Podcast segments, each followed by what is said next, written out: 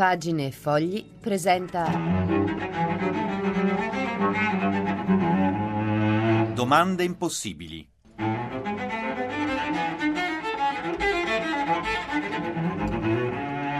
Una al giorno per cristiani pensanti.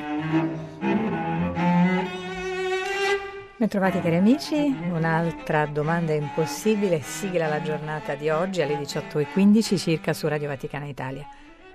Non ci disturbano, non ci annoiano, non ci irritano le domande impossibili, soprattutto quando appaiono appunto provocatorie, perfino insensate, perché vogliono stimolare il nostro senso critico, anche mettere alla prova la nostra fede, volendo. Da sabato nei paesi baltici, ieri all'Angelus a Vilnius, Papa Francesco ha detto Gesù nel Vangelo ci ricorda una tentazione sulla quale dovremo vigilare con attenzione, l'ansia di essere i primi. E fa una domanda, eh, diciamo retorica. Quante volte è accaduto che un popolo si creda superiore, con più diritti acquisiti, con maggiori privilegi da preservare o conquistare?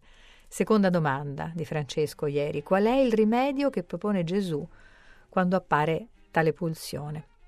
E ha dato anche la risposta.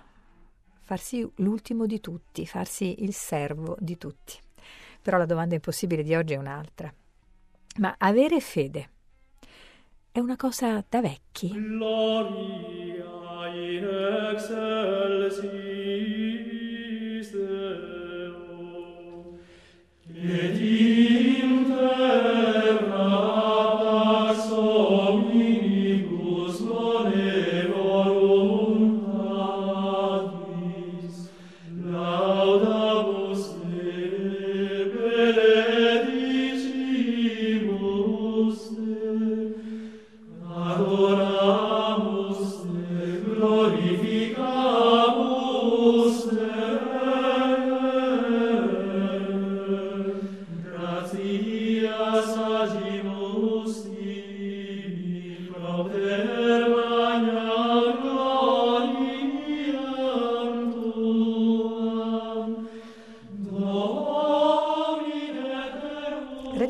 Italia, domande impossibili, aver fede è una cosa da vecchi.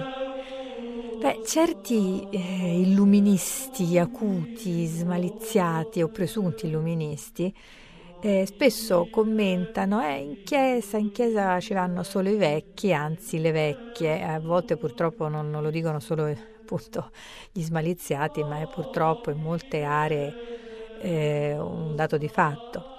Insomma, quando si avvicina alla fine, questa è la spiegazione smaliziata, ci si aggrappa a Dio, all'ultima risorsa, quindi è il momento della fede interessata, ipocrita, eh, dell'ultima ora, no? Eh, l'ultima consolazione appunto dei vecchi. Questa mattina a Riga, la capitale della Lettonia, Francesco ha avuto un incontro ecumenico nella cattedrale luterana della capitale. In questa cattedrale c'è un organo molto prezioso, l'ha ricordato anche Francesco, è uno degli organi più antichi d'Europa.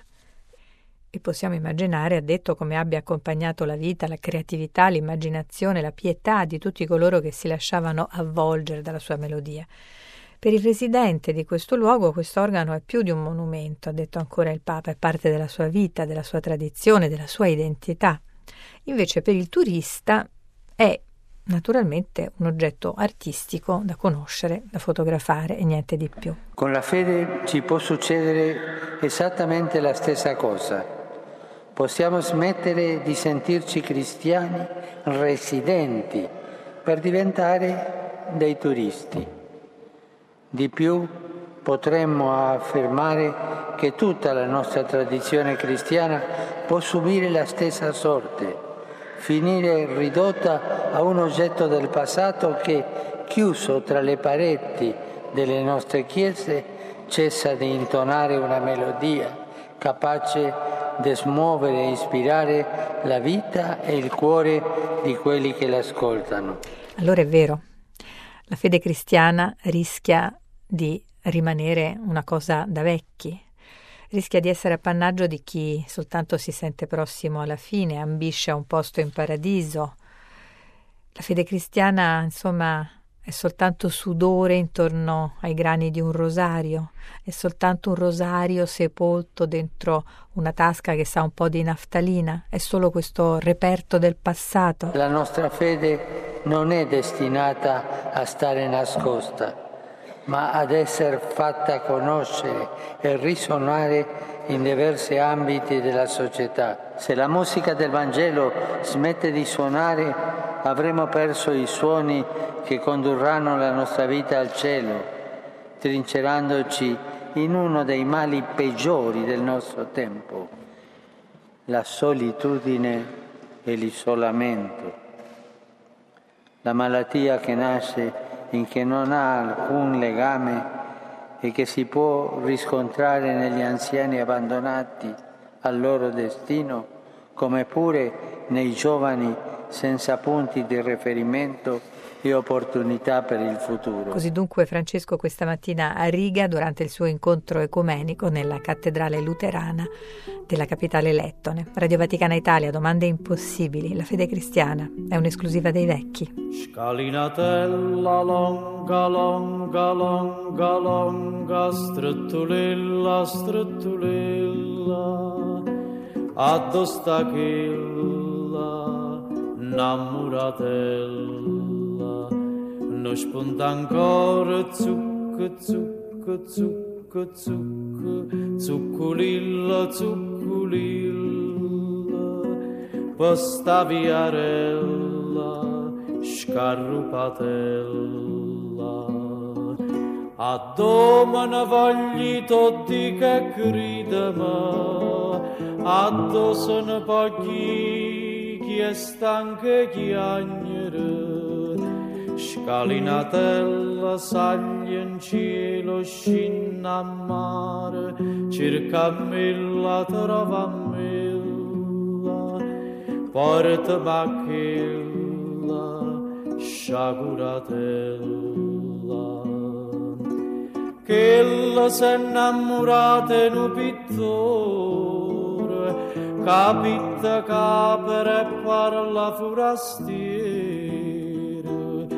ai porten pietta nu dolore core e sento che m'accida sto pensiero scalinatella longa longa longa longa strettulella strettulella a dostagila namuratella no spunta ancora zuc, zuc, zuc, zuc, zuculilla, zuculilla, posta viarella scarrupatella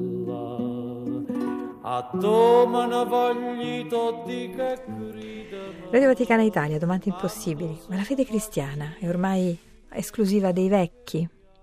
E a proposito di vecchi, anzi di anziani, come si preferisce un po' ipocritamente dire, come se vecchi fosse un'offesa, ma non è una colpa essere vecchi, no?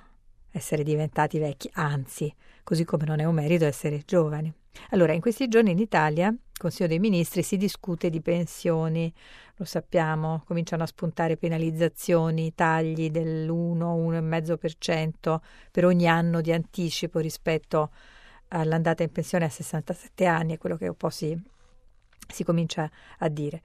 Ma io vorrei parlare non di questi vecchi adesso, o quasi vecchi, prossimi alla pensione, ma di certi vecchi paradossalmente ancora non nati. 13 maggio 2016. 250 coppie con la speranza di avere un figlio si trovano sequestrati 700 embrioni. Sono corpo di reato. Il loro ginecologo, il professor Antinori, fino a quel momento uno dei più noti in Italia, pioniere nella fecondazione assistita, viene arrestato per furto di ovuli. Per tutti quegli aspiranti genitori l'incubo finisce definitivamente solo oggi al Policlinico Mangiagalli, dove è arrivata l'autorizzazione del Tribunale al dissequestro di questi embrioni. Ma adesso, a quasi due anni e mezzo dall'arresto del medico, c'è il rischio che gli embrioni restino, almeno in parte, orfani, senza nessuno più che li richieda. Sono vecchi. Ecco, questa è la notizia presa dal Corriere della Sera di oggi, non so se avete recepito bene. E durante per tutte queste pratiche diciamo, di fecondazione assistita, gli embrioni in sovrannumero vengono sempre conservati nelle biobanche, cosiddette biobanche. E con il passare degli anni, però, finisce che molti di questi non vengono più rivendicati da nessuno, sono conservati in contenitori sotto azoto liquido a meno di 196 gradi e finiscono così per, diciamo, invecchiare, per così dire, da soli senza poter di fatto svilupparsi, crescere, nascere, invecchiare davvero da umani. Ma per legge c'è quest'obbligo appunto di conservarli teoricamente per sempre. Allora, oggi, eh, sempre Corriere della Sera, eh, chiama in causa anche l'esperto di bioetica, il professor Andrea Grignolio del San Raffaele Dice il, l'esperto, la visione laica considera questi embrioni un ammasso di cellule, quella cattolica il germe di un individuo, per l'appunto. Domanda impossibile. Quell'embrione congelato è, è lasciato lì da tanto tempo, è già invecchiato in qualche modo, potrà ulteriormente ancora invecchiare? E come potrebbe essere ancora utilizzato dalla ricerca? Per esempio contro l'Alzheimer, contro il Parkinson, contro certe degenerazioni della vista, insomma, tutte patologie che colpiscono, guarda caso, gli anziani. Insomma, laddove non possiamo più far nascere un bambino, allunghiamo la vita a un vecchio? Va bene così? La fede cristiana, ci chiedevamo, è roba da vecchi. E la morale? E la scienza? E la morale della scienza?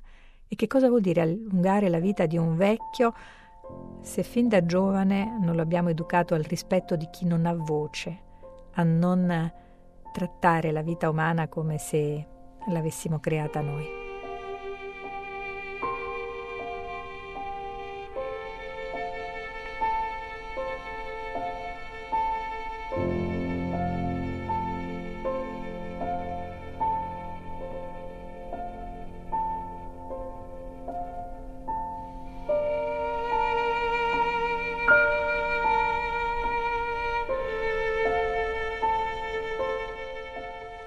Radio Vaticana Italia, le domande impossibili. La fede è solo roba da vecchi? Da riga, Francesco questa mattina ci ha ricordato che la fede per definizione è, è viva, vibrante o dovrebbe essere viva e vibrante. Se la musica del Vangelo, ha detto, smette di vibrare nelle nostre viscere, avremo perso la gioia che scaturisce dalla compassione, la tenerezza che nasce dalla fiducia, la capacità di riconciliarci. Se la musica del Vangelo smette di suonare nelle nostre case, piazze, nei luoghi di lavoro, nella politica, nell'economia, fatemi aggiungere nella scienza, avremo spento la melodia che ci provocava a lottare per la dignità di ogni uomo e donna di qualsiasi provenienza, anche da una provetta, appunto, rinchiudendoci nel mio, ha detto il Papa, e dimenticandoci del nostro, di quella casa comune che ci riguarda tutti. Allora, a proposito di musica, di fede come vibrazione, come musica, ehm, un passaggio molto delicato questo del discorso di stamattina del Papa appunto a riga e forse meno difficile da capire se pensiamo a quanto spesso la musica è risuonata e risuona dentro le chiese, quanti capolavori anche sono nati musicali, sono nati proprio per esprimere la freschezza e la gioia della fede. Ecco per esempio in sottofondo un brano non espressamente religioso, ma sentite che meraviglia questo per Alina del compositore estone Harvo Part.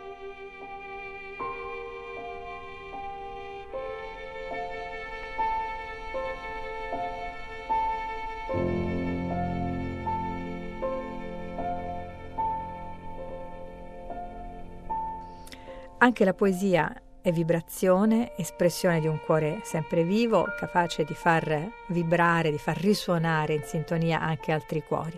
Bene, la scrittrice, traduttrice, e poetessa Piera Mattei, titolare della casa editrice Gatto Merlino, ha conosciuto da vicino poeti lettoni ed estoni ed è venuta a trovarci. Cosa scrivono questi poeti? Qual è l'universo poetico di questi autori?